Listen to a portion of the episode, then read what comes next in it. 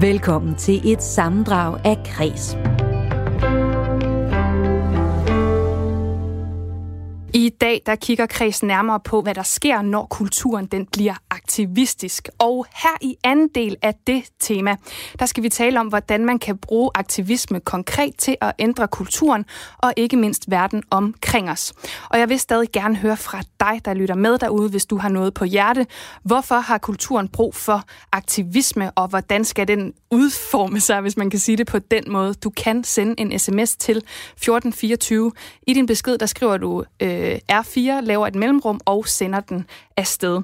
Og nu kan jeg byde velkommen i studiet til Manila Ghafouri, storyteller hos Rapolitics og en del af Rapistan. Velkommen til. Tak. Så har jeg også Sofie Riis Nors. Hun er feministisk tegneserieskaber og indehaver af meme-profilen Vagina Pineapple på Instagram. Velkommen til. Tak skal du have. Og så med mig har jeg stadigvæk Gry Worre Halberg, som er performancekunstner og medstifter af Sisters Hope. Velkommen til jer alle tre. Jeg vil faktisk godt lige starte med at spørge. Øh, nu snakker vi jo om aktivisme, og måske tager jeg øh, en efter en. Jeg starter med dig, Manila. Betegner du dig selv som aktivist, og i så fald hvilken slags?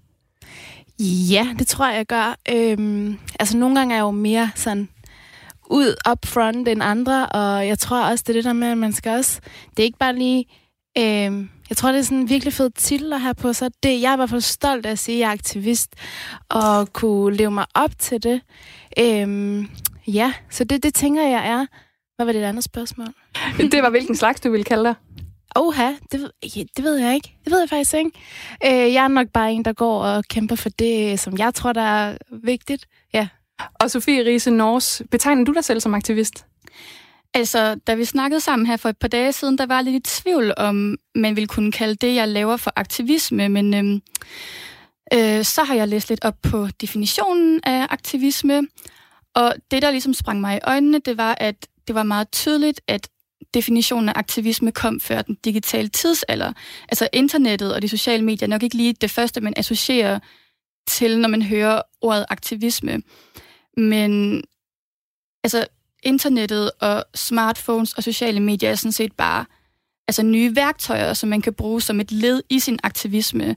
Og det, jeg gør, det er jo, at jeg formidler, hvad kan man sige, normkritiske og øh, politiske holdninger på de sociale medier. Så ja, man kan vel godt sige, at jeg er digital aktivist. Digital aktivist. Og øh, Gry Worre Halberg, jeg fik jo faktisk ikke spurgt dig tidligere, om du betragter dig selv og betegner dig selv som aktivist. Gør du det? Ja, det gør jeg. Øh, poetisk aktivist. Og jeg synes, en meget vigtig... Øh, når man taler om aktivisme, så er der jo også forskellige metodiske tilgange. Og den her meget konfrontoriske tilgang, øh, som vi også kender gennem revolutioner, de ender jo altid med, at der er en vinder eller en taber. Så en af de ting, der definerer Sisters Hopes aktivi- aktivisme, det er jo, den er interventionerende. Altså, man infiltrerer ind i et system for at ændre det indenfra, mere end det er en hård konfrontation. Mm. Og det er jo lidt interessant for det her med at være aktivistisk. Du var lidt inde på betegnelsen, Sofie Riis Nors, tidligere, eller sådan definitionen. Og jeg har fundet den, og det er sådan en klassiker at hive frem, men jeg gør det lige alligevel, fordi det er meget god at tale ud fra. Altså, den danske ordbog, den siger, en holdning eller virksomhed, der ligger vægt på værdien af målbevidst og beslutsom handlen, frem for et mere teoretisk forhold til virkeligheden.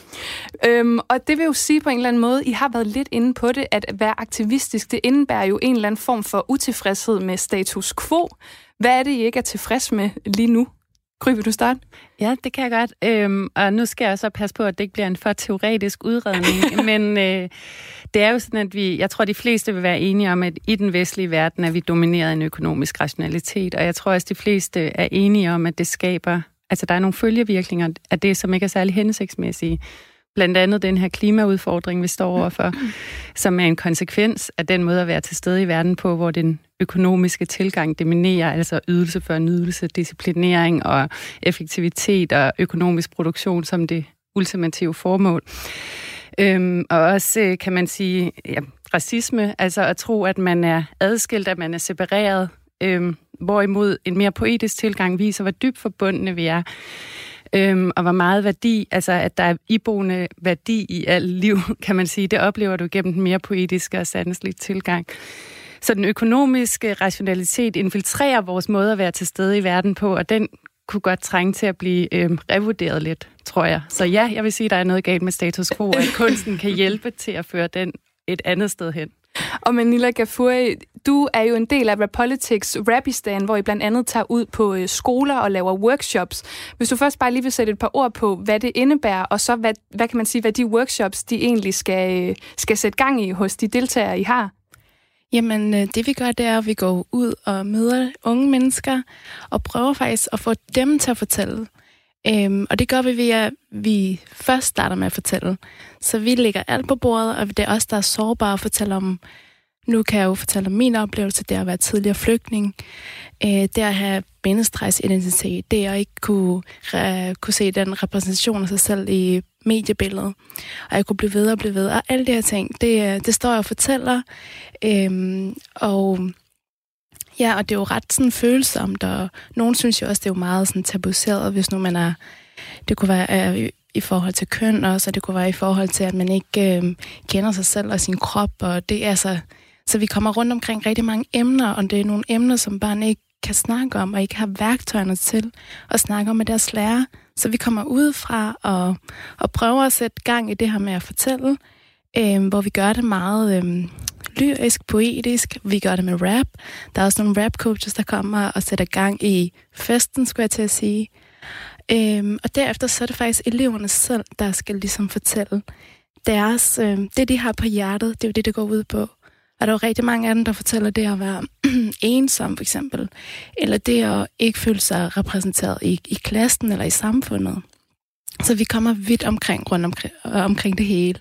Så i forhold til det her med at ændre status quo, så bruger I egentlig også, øh, eller det er sådan et samspil mellem øh, både jer, men også dem, så den der aktivisme, den går i virkeligheden to veje?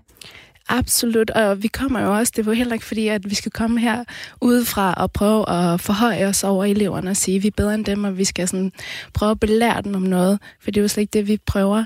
Det vi kommer, det er jo en til en, og vi er der jo for dem, der ikke føler sig en del af samfundet, eller dem, der føler sig glemt, og dem, der føler sig uretfærdigt behandlet, hvilket er unge, øh, gamle mennesker, der, der gør det hver eneste dag. Og det, der er jo lige nu problematisk, det er jo, at vores følelse bliver ikke anerkendt. Vores følelse bliver ikke anerkendt af samfundet, af politikerne, af, af mine altså medborgere.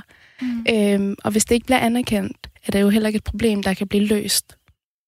Og det sætter I jo fokus på igennem Rapistan. Vi vender tilbage til det. Men Sofie Riis Nors, jeg kunne også godt lige tænke mig at høre dig i forhold til din meme-profil her, mm. Vagina Pineapple. Hvordan er den med til at rokke ved status quo?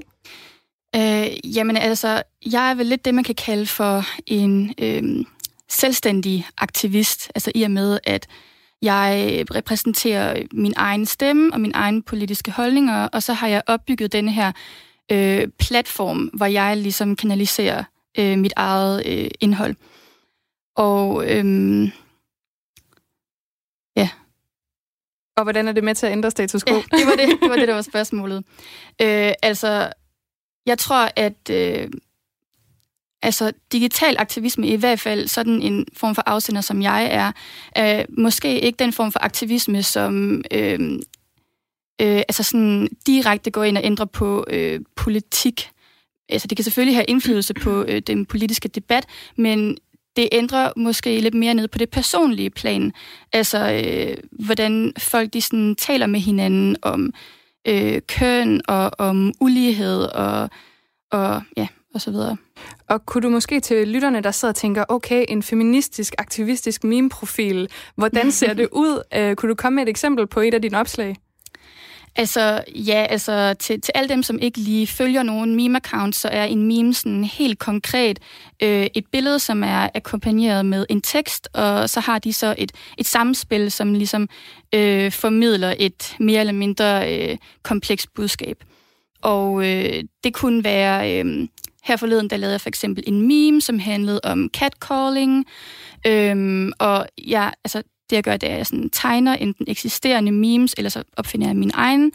Og man kan så se sådan en, en kvinde, som sidder og bare stiger sådan tomt ud i luften, og er sådan rimelig rystet, og så står der, at det her, det er mig fem timer efter, jeg er blevet catcallet. Øhm, og så er der sådan en underrubrik, hvor der står, fordi at jeg har øh, internaliseret victim blaming og øh, den idé, at øh, passivitet i en seksuel kontekst også er sådan lighedstegn med, med øh, samtykke. Så på det her tidspunkt, så er jeg faktisk bare sådan, skammer mig over, at jeg er blevet assaulted. Og lige til dem, der ikke ved, hvad catcalling er, så er det, at en, øh, en person bliver råbt efter på gaden, uden at have bedt om det. Det kan fx være på ens øh, udseende, eller hvordan man øh, tager sig ud.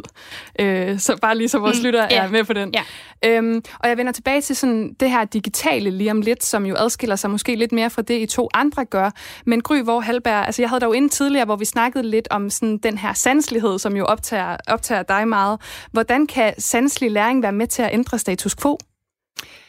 Øhm, altså, jeg tror, det er meget vigtigt at gå tilbage til det her manifest igen, fordi det, for, det at forestille sig en alternativ verden, at starte med det, i stedet for at sige, når der er de her, når vi, altså meget tit sammen, det, det er umuligt at ændre noget, fordi vi er jo nedsunket i den her virkelighed. Så bare det med at starte med at sige, nej, ikke nødvendigvis. Virkeligheden har ændret sig igen og igen og igen, bare hvis man går to tusind år tilbage, hvilket jo utrolig lidt i planeten Jordens historie. Og, altså, det er jo det der med at sætte tiden og rum lidt i perspektiv, og så sige, tingene har transformeret sig hele tiden. Og lige nu, i den her lille bitte tid, vi er i nu, er vi nedsunket i en økonomisk rationalitet. Og den økonomiske rationalitet har jo så det økonomiske aspekt på den ene side, men siden oplysningstiden har vi også været nedsunket i en forståelse af erkendelse som noget, du oplever rationelt og ikke taktilt og sanseligt. Og der er også det her værdihierarki, hvor, hvor hvis du forstår verden igennem fornuft og rationaliteten, bliver det vægtet højere, end hvis du oplever det gennem din krop og taktilt. Øhm, så bare det, bare det at sige, okay, i kunstens verden, der starter vi faktisk med det taktile og det kropslige og det sanselige. Men kunstens verden er svær at penetrere, den er relativt eksklusiv, så det er ikke sådan, alle mennesker får ondt at agere i den verden. Men hvad ville der ske, hvis alle havde adgang til det rum i sig selv? Så ville vi begynde at være anderledes i verden. Så det der med, at forandringen af verden starter egentlig mellem, øh, med, at det enkelte menneske transformerer noget ind i sig selv, eller får adgang til noget andet ind i sig selv, og så begynder at agere anderledes i verden. Så det er sådan, den metodiske tilgang, kan man sige, som sanselig læring peger på. Det er, også, det er jo det, et formativt uddannelsesprojekt, hvor man får adgang til en anden måde at være i verden på, og så begynder man at handle anderledes. Og det er jo ret interessant, det her med det sanselige, fordi det, det leder mig i hvert fald lidt videre til den her, sådan, det bliver meget tit holdt op mod hinanden, det digitale versus sådan, den fysiske formåen, vi har og mulighed for at ændre verden på. Så jeg kunne godt tænke mig at få jeres perspektiver for de to, både over for hinanden, men også i samspil med hinanden. Altså Sofie, Sofie Riis Nors, når, øh, Nors mm. når, når du for eksempel øh, tegner noget på, på internettet, hvordan er det så med til at sprede ringe, hvad kan man sige, i den fysiske verden? Mm. Altså, det som der bliver postet meget på, eller altså, øh, det indhold, som ligesom kommer ud på de sociale medier, er egentlig ikke, fordi det er så sådan forskelligt fra de metoder, der er blevet brugt i aktivisme dengang, altså før den digitale tidsalder. Dengang var det jo som sagt bare flyers og plakater, der var med til at sprede information om ja, politiske holdninger eller fysiske aktioner. Og i dag, der er det sådan set bare til stede online i stedet for. Øhm, så på den måde føler jeg egentlig, at der er den store forskel. Øhm, men til gengæld, så når det er øhm, på for eksempel sociale medier, der er det meget lettere at altså distribuere information. Øh, det, er ikke sådan, det afhænger ikke af, at der er nogen, der fysisk bærer det videre. Altså, det er kun et klik væk, og øh, for mange så er altså, den digitale øh, tilstedeværelse og den fysiske tilstedeværelse jo øh, meget flydende. Altså også for mig personligt. Øh, og I gamle dage, der altså, fik man sin information fra aviser, og i dag, der er det øh, altså, til rådighed lige ned på din telefon. Og Manila Ghafouri, du kommer jo, kommer jo ud til øh, eleverne fysisk og ser dem i øjnene. Man kan sige, at det er meget sådan en, øh, en nu er kroppen til stede aktivisme eller, eller læring der. Altså, ikke fordi, at vi siger, at øh, det digitale er dårligt eller noget, men hvorfor er det, at øh, det fungerer at komme ud og se folk i øjnene og, og lave sin aktivisme i virkeligheden? Og det siger jeg virkelig i citationstegn. Altså, jeg vil sige, det fungerer begge, i begge verdener, men det vi gør, det er jo ikke situationstegn kun øh, ude på skoler. Vi er jo også ude på festivaler. Vi er også ude ved, hvor der er møder, og vi er også ude ved, hvor det bare, skulle jeg til at sige, øh, helt altså sådan normale øh, festligheder på en eller anden måde. Men vi er jo ude der, hvor, hvor det sker.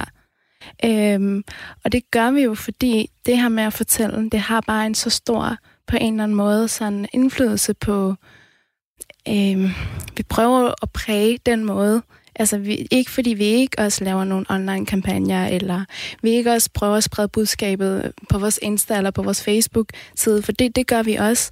Men for mig personligt, og grunden til, at jeg også er en del af Rapolitics, er jo også, fordi jeg står på en scene, hvor jeg står og fortæller om noget, der er så personligt, øh, og det er det, jeg prøver at præge. Og jeg vil sige, at hvis jeg kun gjorde det digitalt, så ville det ikke give helt så meget mening for mig. Mm. Det giver mening, fordi jeg står og ser dig i øjnene, og det, jeg fortæller, det er det, jeg har oplevet.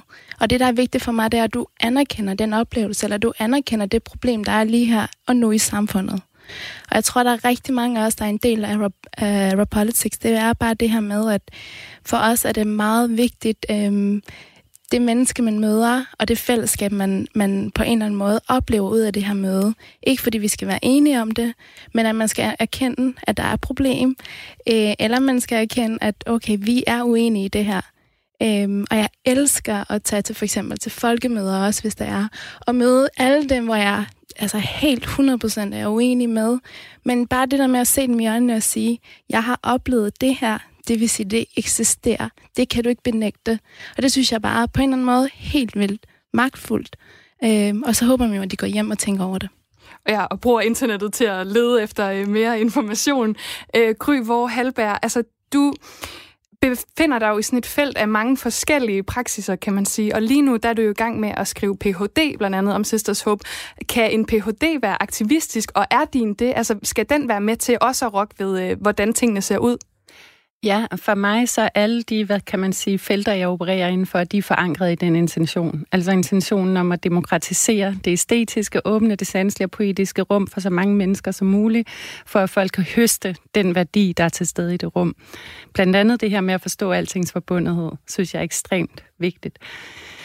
Øhm, så ja, når jeg skriver min P H D, så er det også med udgangspunkt i den intention, og det er jo det, der hedder en kunstnerisk forsknings-P H D, og i det, der ligger der også, at praksisbegrebet er med. Så det er det her med, at man egentlig studerer en praksis. Øhm, man forsker i sin egen praksis for også at kunne formidle den og validere den forskningsmæssigt, så det er der også en stor styrke i, så det handler lidt om at bruge alle de platforme, der er, synes jeg, til at formidle budskabet, og ikke kun til at formidle den, i vores tilfælde performancekunsten, der lever du. Du lever dit budskab, i hvert fald når man arbejder immersivt, som vi gør, altså skaber de her totale universer, hvor vi bebor fremtiden.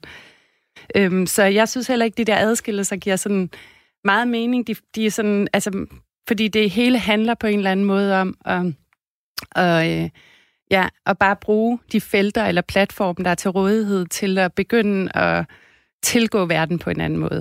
Øhm, og det er så forskellige sager, kan man sige, der bringes mm. på banen, vores er at aktivere det sanselige og poetiske, som jeg mener vil styrke en masse af begge af de andre felter, der bliver talt om her, altså både kvinders vilkår og, og den øh, diskrimination og racisme, som også er iboende i vores samfund. Øh, så ja, øh, alle de felter, jeg opererer indenfor, er forankret i den samme intention. Og altså, vi skal jo ikke igen, fordi I har fuldstændig ret i det her med, at de felterne jo også overlapper hinanden, og de flyder sammen, så man kan ikke bare sætte det digitale over for det fysiske.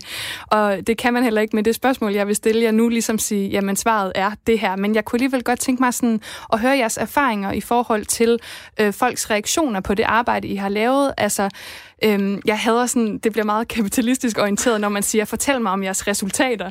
Men Sofie Riis Nors, hvis du måske øh, kunne fortælle lidt om, hvad er det for nogle øh, reaktioner, du fra, får fra, øh, fra folk? Hvad er det, du oplever, at de tager med sig?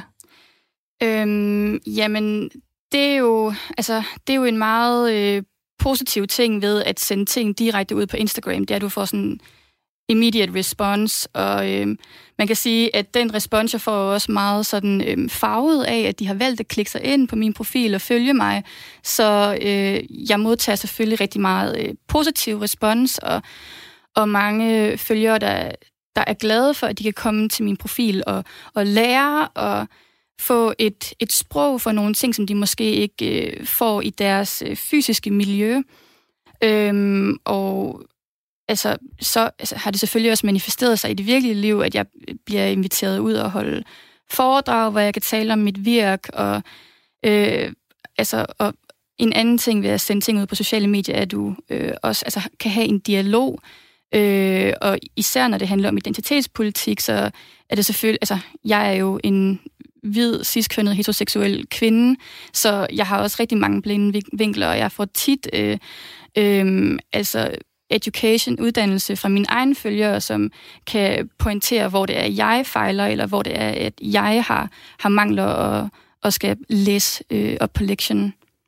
Så du, kan man sige, du får faktisk også noget igen den anden vej. Igen taler vi om det her flydende noget, at du ligesom også på en eller anden måde udvikler dig gennem mm. det.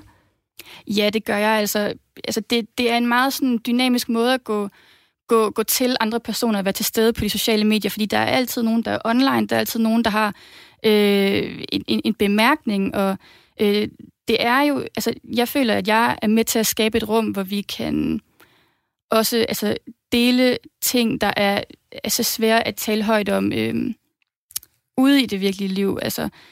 Det kan være lettere, især altså når, jeg, når jeg sender noget ud, der handler om øh, at blive ydmyg i offentligheden, som for eksempel, hvis der er nogen, der råber øh, nogle seksualiserende ting efter dig på gaden, øh, så kan det jo godt virke terapeutisk at se det her i din, i din feed på de sociale medier, fordi at du bliver øh, altså valideret i din vrede og øh, i dine frustrationer, og, og, og det føler dig mindre alene.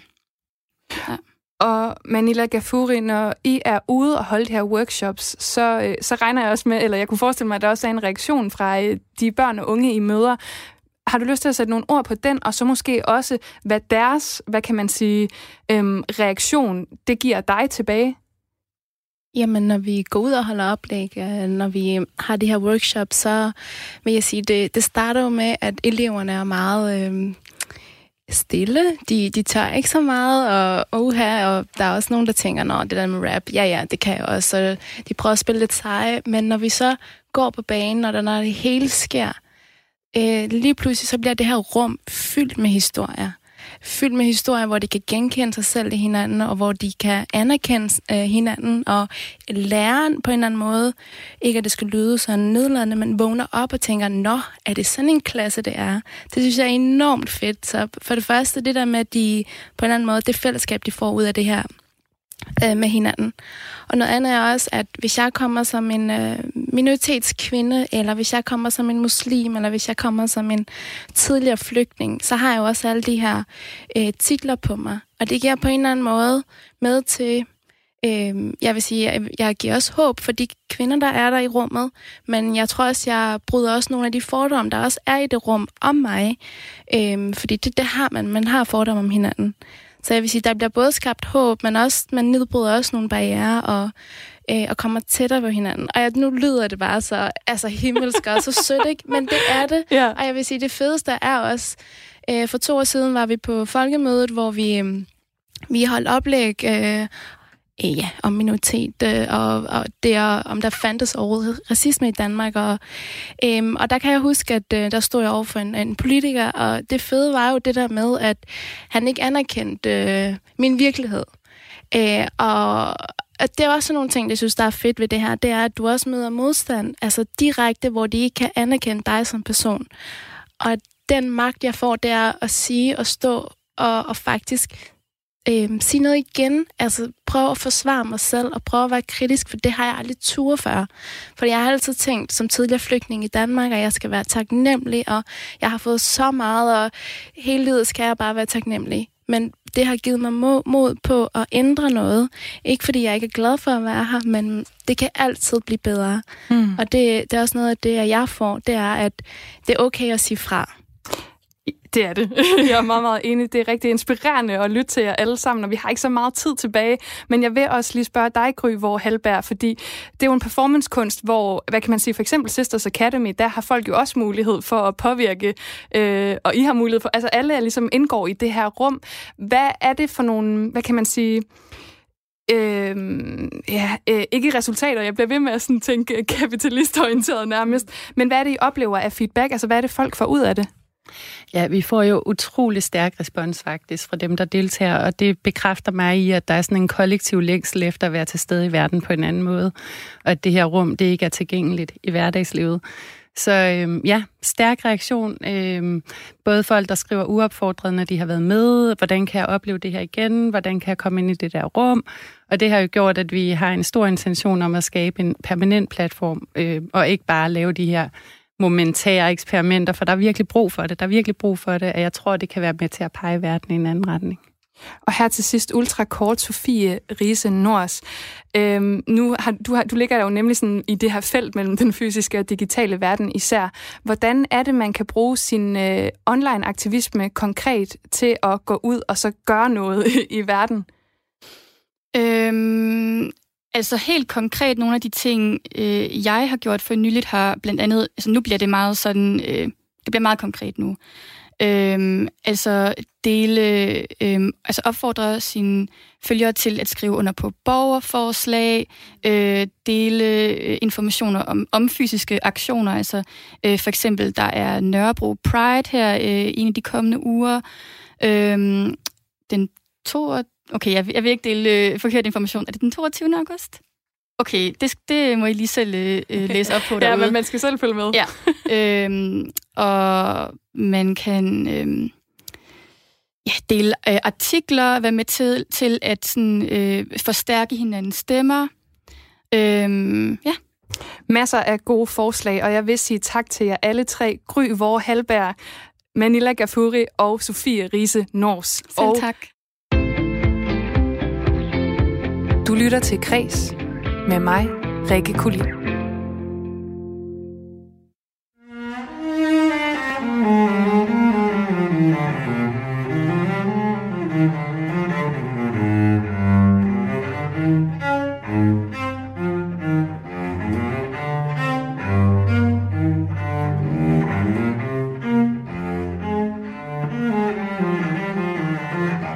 Ja, så fik vi en lille bid klassisk musik her, fordi vi nu skal til at tale om kultur og sundhed endnu en gang i programmet. Den her musikbid, den kunne blandt andet være spillet på intensivafdelingen på Aarhus Universitetshospital hos dig, Pia Drejer, professor i klinisk sygepleje. Velkommen til Kreds. Jo, tusind tak. Vi skal jo høre meget mere om, øh, hvorfor det kan være en god idé at spille musik på hospitalet. Men først så vil jeg lige byde velkommen til min anden gæst også. Og det er dig, Mikkel Otto, kulturkonsulent ved Region Midt, og ikke mindst passioneret fortaler for at samtænke kultur- og sundhedsområdet. Velkommen til. Tak skal du have. I er her jo begge to for at gøre mig og lytterne lidt klogere på det her område fra hver jeres del af verden, fordi Pia Drejer er sundhedssektorens perspektiv i studiet, og Mikkel Otto er jo kulturens perspektiv. Men det kan jo være, at det er to områder, som måske gerne vil samarbejde, på trods af, at der er forskellige udfordringer. Men lad os starte hos dig, Pia Drejer. Hvordan har I arbejdet med musik på intensivafdelingen? Ja, vi har arbejdet i mange år med musik på, på intensiv og også på mange andre afdelinger. Men det her sidste projekt, det er et samarbejde med det Jyske Musikkonservatorium, hvor klassiske musikstuderende spiller levende musik for patienterne på intensiv. Og projektet, det har vi kaldt levende musik på intensiv, meningsfulde øjeblikke. Og projektet, det har fået støtte fra Region Midtjyllands sundhedsinnovationspulje, og det har gjort, at vi ligesom kunne komme i gang med projektet, og det er jo to meget forskellige verdener, der, der samarbejder her, altså vores sundhedsverden, og så, øh, så unge, øh, entusiastiske og meget, meget talentfulde øh, øh, studerende fra øh, det Jyske Musikkonservatorium. Så det er et meget anderledes projekt. Det er det, men jeg er ret nysgerrig på at høre, hvordan øh, patienterne de har reageret på, på at opleve det. Jamen altså patienterne, de, de bliver simpelthen meget, meget glade og også meget, meget overrasket over, at, at sådan nogle unge musikkonservatoriestuderende, de vil komme og spille solokoncerter sådan set for dem. Så, så det er det, det er en til to musikere, der kommer ind på hver enkelt stue til en enkelt patient og, og spiller musik øh, for dem. Øhm, og, og jeg har taget sådan et lille citat med fra en af patienterne, som siger, at øhm, det, altså det gør mig glad, øh, at der var nogen, der gjorde det her, for at jeg kunne blive glad. For det, det blev jeg virkelig, øh, sagde han. Så slappede jeg af og lukkede øjnene, og så svømmede jeg bare hen til musikken. Men øh, jeg ville jo også gerne se de der to unge piger. Øh, det var bare rigtig fantastisk, helt utroligt. Jeg tror næsten, det er den bedste koncert, jeg har været til nogensinde. Okay, så det lyder som en rigtig, ja. rigtig positiv ja. øh, effekt. Og jeg kunne også godt tænke mig at høre fra dig, Mikkel Otto. Hvordan arbejder I i Region Midt med, med kultur og sundhed? Jamen, jeg er ansat i en øh, innovations- og forskningsafdeling, som alle regionerne har, øh, og som hvor vi i Region Midtland, der har vi en kunst- og kulturudviklingsstrategi inde under den her forskningsafdeling. Og jeg er så en af de her kulturudviklingskonsulenter, som arbejder med at udvikle kulturområdet i Region Midtjylland. Og øh, regionsrådet, de besluttede så, vi er jo sådan en politisk styret organisation, så politikerne i Region Midtjylland besluttede for snart seks år siden, at vi skulle kigge nærmere på det her med kultur og sundhed. Det jo var et helt nyt område dengang, og det er stadigvæk helt nyt for rigtig mange at tænke de her to felter sammen. Men, men jeg har så... Øh, undersøgt det her område i seks år og været med til at sætte en hel masse projekter i gang i den tid. Og øh, det har, du har været med til at sætte en masse projekter i gang, men hvordan øh, evaluerer I dem, så I ligesom ved, at de har en effekt, der virker? Ja, men det er måske i virkeligheden det aller, aller nyeste for kunst- og kulturbranchen. Det er, at inden for det her felt, der evaluerer vi rigtig meget. Vi kigger rigtig meget på kvalitet, sikring. Vi kigger på, hvordan vi kan forske i de indsatser, vi laver. Så når vi for eksempel arbejder med et lungekor, så vil vi gerne undersøge, hvilken effekt det har at gå til kor for en borger. Hvad sker der med borgeren? Og det kan være alle mulige former for forskning. Det er ikke kun sådan, øh, om, om ens sygdom forsvinder, men det kan også være omkring, hvordan ens livskvalitet forandrer sig, eller hvordan ens trivsel i det hele taget, den, den ændrer sig. Så det samarbejder vi rigtig meget med, med ja, Aarhus Universitet selvfølgelig, men også rigtig meget med Aalborg Universitet om. Og jeg kunne også godt lige tænke mig at høre dig, Pia Drejer, hvordan I ligesom, udover selvfølgelig får direkte feedback fra dem, som uh, har fået spillet koncerterne, hvordan evalu- evaluerer I så de her, det her projekt? Jamen, vi, vi har sat det op som sådan et rigtigt studie, og, og det, vi har lavet indtil videre, det, det er pilot et, og ud fra den, der laver vi så øh, en pilot to, som vi tilpasser lidt. Men, men der har vi lavet observationer af selve seancen, og så har vi lavet interviews med patienterne lige bagefter, at de har hørt musikken. Øhm, og og det, er, det er meget positive evalueringer, patienterne de giver, og de giver ligesom udtryk for, at det, de får et pusterum fra sygdommen og fra smerterne, og alt det ubehag, der er på en intensivafdeling. For det, en intensivafdeling er jo et, et, et miljø, hvor der er meget teknologi, mange alarmer, mange lyde, og, og, og meget uvandt for patienterne, for patienterne og, og hvor de også jo har det dårligt og er syge, så, så, øhm, øh, så de har brug for, for noget, der ligesom kan bløde hele det der hårde miljø op, og, og det, det kan det her øh, musik, og den ekstra dimension, der er på i forhold til, hvordan vi tidligere har arbejdet med det, det er, at det jo er, er levende musik. Det er jo musikere, der kommer med deres øh, instrumenter ind i afdelingen, og, og det gør altså noget ganske særligt, at, at, øh, at der er noget, der er en relation, og der er noget... Øh, øh, empati imellem musikerne øh, og patienterne, og, og det... Øh, Det er helt utroligt at opleve, og, og patienterne, de er, øh, de kan blive berørt over det, og de, de kan ligesom tænke, Gud, er der, no, er der virkelig nogen, øh, der vil gøre det her for mig, kun, kun for lille mig? Og, og, øh, så så det, det, vi håber på, og det vil vi gerne undersøge i det næste pilot, det er, at det kan have sådan en langtidseffekt, at man ikke kun husker det ubehagelige, der er ved at komme på en intensivafdeling, men man også får nogle... nogle gode billeder med sig fra intensivafdelingen, som man måske vil huske lidt bedre end alle, alle, alle de dårlige oplevelser. For dem er der altså mange af på en intensivafdeling, fordi man har smerter og, og har det dårligt.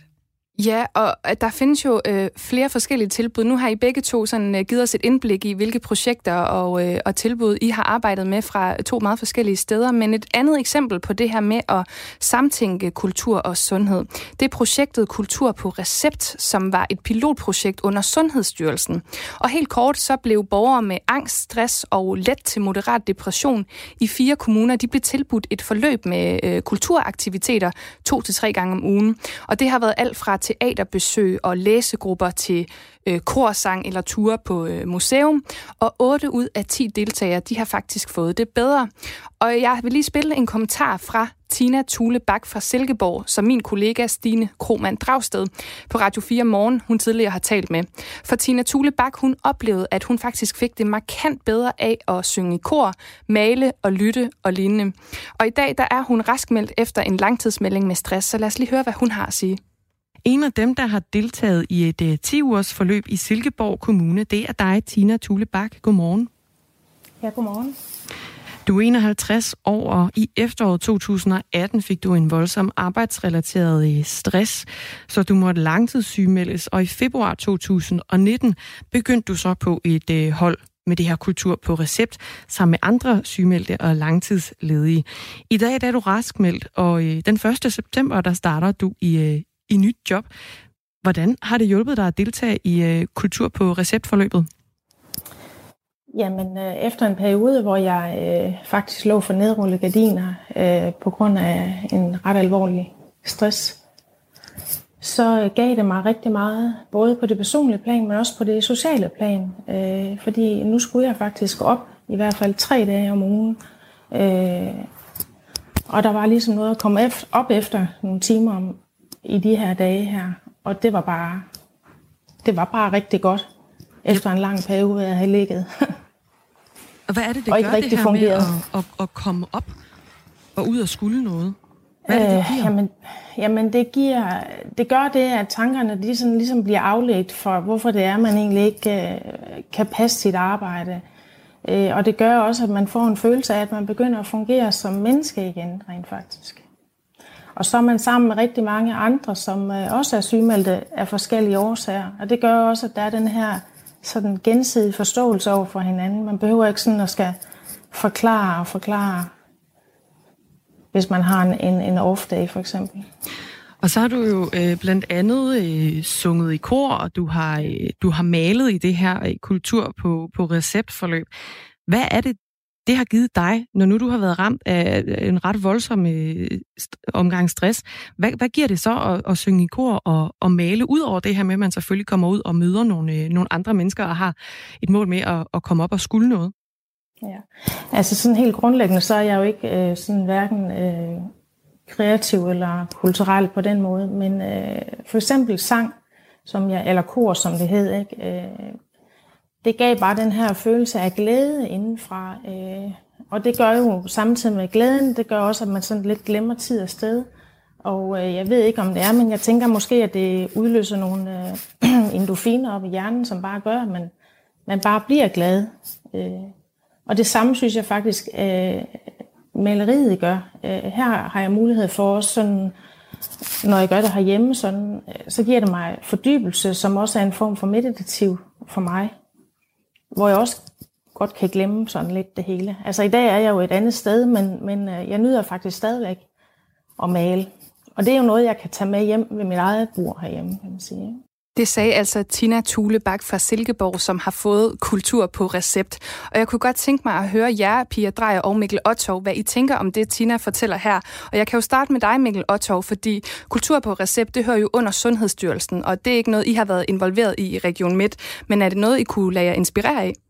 Ja, vi har faktisk lavet vores eget kultur på receptforsøg i Region Midtjylland. Vi har lavet noget, der hedder Tid til læsning, hvor vi har gjort meget det samme, hvor vi har tilbudt nogle borgere med stressangst, depression, øh, sådan nogle kulturelle forløb. Det har så været centreret omkring læsning øh, af forskellige årsager. Og der oplever vi det samme, som, som øh, vi også har talt om tidligere, at, der, at borgerne er utrolig glade for det her. Og det er virkelig, altså ni ud af ti af de borgere, der var med i vores Tid til læsning, øh, meldte meget stor glæde ved tilbuddet over, at de vil gerne fortsætte i den form for læsegruppe, som vi tilbød.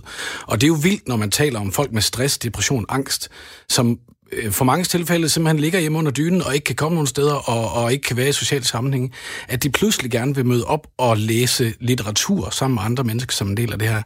Og jeg tror på, at det vi står foran, det er et paradigmeskifte simpelthen, hvor at kulturen øh, kommer meget mere ind i vores samfund og bliver meget mere noget, man henvender sig til, når man for eksempel som kommuner har øh, nogle borgere, der har nogle øh, mentale udfordringer eller nogle andre sundhedsmæssige udfordringer, øh, der begynder man som kommune i Danmark meget mere at orientere sig mod, at man kan tage kulturlivet med på råd øh, i forhold til løsninger. Og jeg er jo rigtig glad for det, du siger her. Jeg håber også, at vi får et paradigmeskift og får kulturen øh, langt mere ind på alle mulige øh, områder i, i samfundet. Men øh, Pia Drejer, det Tina hun fortæller her, er det også en fortælling, som du genkender hos, øh, hos de patienter, som har øh, øh, fået koncerter eller hørt koncerter hos jer? Ja, helt bestemt. Altså, hun, hun sagde jo noget om, at, at, at det, det ledte tankerne væk på noget andet, og, og, og det tænker det er nøjagtigt, det patienterne på intensiv også sagde. Og, og de havde endda den vinkel på også, at, at det gjorde noget ved, ved kroppen. Så, så en af patienterne sagde ligesom til mig, jamen, altså, kender du ikke det der, når folk de synger så smukt, så begynder man simpelthen at få kuldegysninger over det hele. Øh, øh, og så skyller det ligesom ind over ens krop, siger hun, og det var vildt dejligt. Øhm, og ellers, siger, siger patienten, så, så mærker jeg så mange ubehagelige følelser i min krop. Altså alle mulige ting, der bliver gjort ved patienterne på intensiv. Øhm, så det mærkes virkelig rart for dem at, at, at, at, at have en anden følelse i kroppen, end, end, det, der ellers, end det, de ellers oplever på intensiv.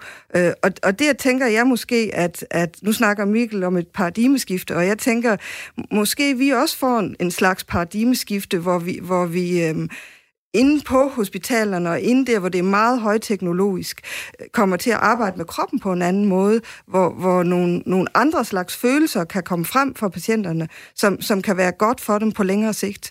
Hvor, hvor jeg tænker sådan, jamen hvis, hvis intensivpatienterne, og det er jo det, vi gerne vil undersøge lidt mere, øhm, kan tage en, en anden følelse med sig hjem i efterforløbet, for vi ved faktisk fra forskningen, at, at patienterne, de har det altså dårligt efter intensivopholdet også, og det kan vare fra måneder til år faktisk, hvor, hvor måske nogle af de samme symptomer, som Mikkel talte om, med, med angst og depressioner og øhm, svært ved at få gang i hverdagen igen, og, og så tænker vi, jamen det kunne jo godt være, at, at sådan en positiv oplevelse her, og måske kan få dem til også at komme i nogle andre kulturtilbud, når de, når de kommer hjem. Så jeg tænker, at, at det her område har rigtig meget at byde på os, også for os inde på hospitalerne, som egentlig ikke har brugt det øh, så meget tidligere. Øh. Mikkel Otto og Pia Drejer, tusind tak, fordi I var med. Selv tak. Du lytter til Kreds med mig, Rikke Kulin. De gæster, jeg har besøg af i studiet nu, de mener, at klimaet det ikke bare skal bruges som et emne, man tager op i kulturen, men også skal tænkes ind i kulturproduktionerne. Hver dag, både i sidste uge og i denne uge, der ser jeg nemlig nærmere på et tema af aktuel og kul- kulturpolitisk karakter. For selvom folkemødet på Bornholm det blev aflyst, så skal det altså ikke afholde os fra øh, her på Kreds fra at stå for de vigtige samtaler om kulturens værdi. Og i dag, der er temaet som sagt klimaet. Og jeg vil stadig gerne høre fra dig, der lytter med derude. Hvilken rolle spiller kulturen i klimakampen? Du kan sende en sms til fjorten fireogtyve. I din besked, der skriver du R fire, laver et mellemrum, skriver, hvad du har på hjerte og sender den afsted til mig. Og nu kan jeg byde velkommen til mine tre gæster i et meget, meget varmt studie, skal det lige siges. Så måske kan man høre, at vi sveder alle sammen. Velkommen til, Josefine Madsen. Du er founder af Jordnær Creative. Tak. Og jeg skal endnu en gang skrue op for mine gæster i dag. Det er varmen, det lover jeg alle sammen. Velkommen til, Josefine. Nej, tak. Og så har, jeg, ja, så har jeg stadig besøg i studiet her af Anna Kirstine Thomsen, som er festivalleder på Klima- og Litteraturfestivalen. Tak. Og så har jeg også besøg af Jakob Teilgaard, som er medstifter af Bæredygtig Scenekunst Nu. Ja, tak fordi I måtte komme. Tak fordi I er her alle sammen. Jeg tænker måske, øh, vi kan starte med dig, Jakob. Vil du ikke starte med at beskrive, hvad det her arbejde hos Bæredygtig Scenekunst Nu, det egentlig består af? Jo, det vil jeg rigtig gerne. Øh, navnet siger ret meget sig selv, hvis man tænker over det. Bæredygtig Scenekunst Nu, vi vil se forandring, og det skal ske nu. Vi er en interesseorganisation, som man kan sige er ret ung. Vi startede i januar. Vi startede som fem klimatosser, fem skuespillere, som har arbejdet inde i branchen i mange år, og som øh, synes, der skal ske noget forandring, i hvert fald i, i scenekunstbranchen. Vi er indkaldt til to stormøder i Aarhus og København, hvor vi inviterede scenekunstbranchen til at lige stikke en finger i jorden og en finger i vejret og mærke, hvor, hvor er klimaet, hvordan er klimaet inde i branchen. Og øh, der var bred enighed om, at dansk scenekunst skal blive bæredygtig, og det skal ske nu. Så vi har taget stafetten i hånden og er gået i gang med at samle branchen, kan man sige, og lave nogle bæredygtige tiltag. Vi har lige nu, vi er lige nu udkommet med en halvtreds-siders guide til bæredygtig scenekunstproduktion. Og vi kan jo vende tilbage til uh, lidt senere, hvordan det går, for jeg tænker også, der må være en del udfordringer sådan midt under en pandemi at få folk til at fokusere på, på, på bæredygtighed. Men uh, Josefine Madsen, uh, founder af Jordnær Creative, hvad er det for en størrelse? Jamen, Jordnær Creative, det er et bæredygtigt konsulenthus, der kæmper for klimahandling og social retfærdighed i de kreative industrier med fokus på film- og mediebranchen og tv-branchen, som vi selv kommer fra. Og øhm, det er også en vigtig pointe, at når vi siger, at vi hjælper med at gøre filmproduktion mere bæredygtig bag skærmen, så handler det for os om at skabe en bedre balance i vores branche, både miljømæssigt, socialt og økonomisk. Så det er altså ikke kun om klima og C O to-aftryk. Det er, det er alle, alle steder, kan man næsten sige. Lige præcis. Og Anna Kirstine Thomsen, du var jo med tidligere. Du er festivalleder på Klima- og Litteraturfestivalen. Hvis der skulle være kommet nye lyttere til, vil du så ikke lige kort forklare, hvad den går ud på? Jo, Klima og Litteratur, det var den første festival i litteraturfestival i Danmark, der handlede om, øh, om klima. Øhm, vi var selv, øh, havde, altså, vi var selv øh, bæredygtige i, i, i, i selve festivalen, men fokuset var på øh, litteraturen, altså den klima, klimaens rolle i litteraturen. Ja, og øh, det er jo det, vi skal snakke lidt om nu, fordi man kan sige, meget scenekunst og tv og film og bøger og udstillinger, de kredser jo efterhånden om selve emnet. Men er det egentlig vigtigt, øh, eller hvad kan man sige, vigtigst, at øh, kulturbranchen den beskæftiger sig med klima, eller er det vigtigste, at den skabes på en bæredygtig måde? Hvad siger du, Jakob Teilgaard? Oh, det er et godt spørgsmål. Man kan jo sige, ifølge dansk statistik, så var der to komma otte millioner teatergængere sidste år i Danmark. Det vil sige, der er rigtig mange, der er i berøring med teatret. Og der er selvfølgelig flere, flere gangs besøgende, nogen der kommer igen og igen, men, men der er rigtig mange, der kommer igennem møllen, kan man sige. Og vi på Bæredygtig Scenekunst Nu mener ikke, at det er et krav, at alt teater herfra skal handle om klima, men vi mener, at det er nødvendigt at øh, gribe i egen barm, hvis man kan sige det, og walk the talk, gøre det, der skal til. Fordi, som du siger, vi ser rigtig meget interesse omkring klimaet øh, i udstillinger, i teater, i film osv., men det er også vigtigt, at man ikke kun øh, siger det, men at man også gør det. Det er vi rigtig optaget, og det er det, vi ser lige nu, at teatrene gerne vil. Øhm, og det er det, vi så skal bistå med. Ja, og hvordan kan man egentlig konkret gøre det? For du nævnte den her guide, I lige er kommet mm. ud med før på halvtreds sider. Hvad, mm. hvad indebærer den konkret? Jamen, den består af kapitler, som hvert kapitel koncentrerer sig om den enkelte faggruppe. Det vil sige, der er for eksempel et langt kapitel om scenografi og scenografens rolle. Og hvis vi tager udgangspunkt i scenografi, så er det jo tit sådan, at en forestilling skaber en masse scenografi, bygger en flot scene, og oftest så bliver scenografien smidt ud efter forestillingen. Det er der mange forskellige grunde til. Øhm, men vi er i dialog med, med Scenografforbundet, som er scenografernes fagforbund, om, om man kan lave nogle nye regler for, at man kan genbruge scenografi, så man ikke skal smide det ud, fordi scenograferne vil gerne, og de er klar til det her, men der skal selvfølgelig, det, det handler det også om rettigheder. Øh, må jeg genbruge din flotte trappe i min forestilling? Øh, skal jeg så huske at og fortælle om det, eller skal der findes nogle rettighedspenge, fordi at vi nu genbruger dit materiale. Men det er en guide, som koncentrerer sig om de specifikke faggrupper, og helt ned til mindste detalje beskriver, hvad skal du gøre for at skabe en bæredygtig scenekunstproduktion. Og Josefine Madsen, som er founder af Jordnær Creative. Altså, I er jo en konsulentvirksomhed, som blandt andet indtænker det her med at skabe bæredygtige produktioner. Er det det, der er det vigtigste, eller er det også vigtigt, at kulturbranchen den beskæftiger sig med selve emnet? Jeg tror, det er svært at stille det op og sige, hvad er vigtigst. Jeg tror egentlig, at begge dele er lige vigtige. For os er det vigtigste, at vi fokuserer på, hvordan vi hjælper med at, at sætte fokus på problematikken bag skærmen, fordi at det har manglet. Det har, det har der slet ikke været før nu, hvor hvis man ser på det, der er blevet præsenteret på skærmen, der har der været fokus på det. Så lige nu der er, der er det måske vigtigst, at vi begynder at skabe opmærksomhed omkring det. Og så, øh, så skal der være lige dele foran skærmen, der handler om det, og, og der bliver produceret bæredygtigt bagved. Øhm, ja, jeg ved ikke, om, øh, om jeg skal sige mere om, hvordan det konkret så kan gøres. Du må i, gerne øh, give et eksempel, tænker jeg. Ja, øh, fordi jeg tror også, det, er, altså, det kan hurtigt blive sådan lidt abstrakt og komplekst, når det bare hedder bæredygtighed og klima. Men, øh, men for os handler det rigtig meget om det her med at fokusere på i virkeligheden. Du kan ikke undgå at sætte et aftryk, så det aftryk, du sætter, det skal du gøre så meningsfyldt som overhovedet muligt. Og det er både på de her niveauer med det økonomiske, det miljømæssige, det sociale. Og der har vi netop været ansat som de første på en dansk tv-produktion, hvor vi har varetaget rollen som eco-managers og simpelthen ledet den bæredygtige indsats og strategi og systematiseret det fra planlægningsfasen i præproduktionen af en tv-serie og til hele vejen igennem produktionen, hvor vi har været med ude og haft det, vi kalder grønne runners. Så de har stået for alt det lavpraktiske i at simpelthen affaldssortere og skabe god opmærksomhed omkring de bæredygtige tiltag, der var på produktionen, og monitoreret indsatsen undervejs, som til sidst er samlet øhm, med resultaterne for, hvad den her bæredygtige indsats har gjort i sidste ende, og hvordan det har været med til at skabe positiv samfundsforandring.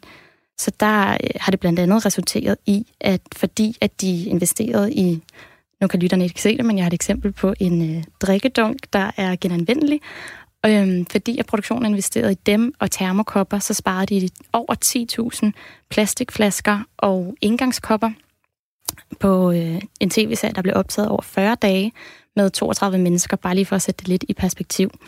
Desuden så fik de planlagt sig, uden om det er en rigtig, rigtig vigtig stadie for, øh, hvorvidt bæredygtige indsatser bliver ambitiøse, det er, at man kommer tidligt med i planlægningsfasen. Der fik de planlagt sig uden om at bruge en filmbus i to i stedet for tolv dage. Og øh, det kunne altså godt ses både i klima- og øh, det økonomiske regnskab, fordi der blev sparet fire hundrede og enoghalvtreds kilo C O to og et hundrede og seksogtres tusind kroner. Øhm, og med drikkedunkene der, der sparede de også tyve tusind et hundrede og fireogtyve kroner. Så det er lidt en no-brainer det her med, at du faktisk både sparer ressourcer og penge. Og så et sidste eksempel, det var, at vi havde et super fedt samarbejde med dem, der hedder Crispys Hjælpende Hænder, som er en frivillig organisation, der arbejder for at bekæmpe madspild. Og de kom så og øh, hentede overskudsmad fra øh, sæt, som, øh, som ikke var blevet spist. Og det blev så doneret og resulteret i af et hundrede og tooghalvfems måltider. De blev givet videre til udsatte borgere og familier på Sjælland. Så, så det synes jeg egentlig er et meget godt eksempel på her, øh, hvordan det skaber positiv forandring. Ja, og det er jo sådan nogle meget konkrete resultater, kan man sige, når man indtænker det bæredygtigt. Men jeg kunne også godt tænke mig at høre fra dig, Anna Kirstine Thomsen, i forhold til, til Klima- og Litteraturfestivalen. Altså, den kredsede jo rigtig meget om selve emnet, men i forhold til bøger, så hvad kan man sige, impact på, øh, på, på miljøet, skal, kan man så gøre en, altså er der noget, der skal gøres der, eller er det så lille en, hvad kan man sige, en post, at, at der, man ikke kan gøre, øh, hvad kan man sige, bøger bæredygtige? Altså, jeg, jeg må indrømme, jeg ved faktisk ikke særlig meget om, om bogproduktions øh, C O to-aftryk eller bæredygtighed, men jeg tænker, at det kan man godt øh, gøre bedre, øh, uanset hvad man gør. Øhm, men, men jeg vil også gerne understrege, i det helt store regnskab, så, øh, så tror jeg ikke, det er det der, øh, det virkelig gør en forskel. Øhm, jeg tror, jeg, jeg er meget på, på, øh, på, der skal politisk vilje til, der skal politisk handling til. Øhm, jeg synes, det er super fint, at man genbruger en trappe og, og, og køber øh, drikkedunke.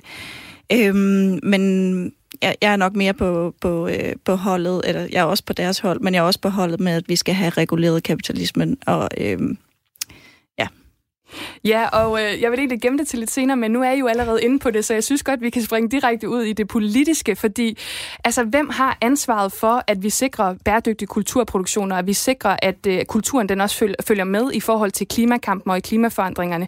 Er det politikerne, eller er det kulturaktørerne og, øh, og kulturbranchen selv? Hvad siger du, Jakob Teilgaard? Jeg synes, det er et rigtig godt spørgsmål. Man kan sige, når vi har en regering, der træder til og siger, at vi vil gerne nedbringe C O to-aftryk med halvfjerds procent i tyve tredive, så siger man, ja tak, hvor lyder det fantastisk. Og så vil man gerne se resultater.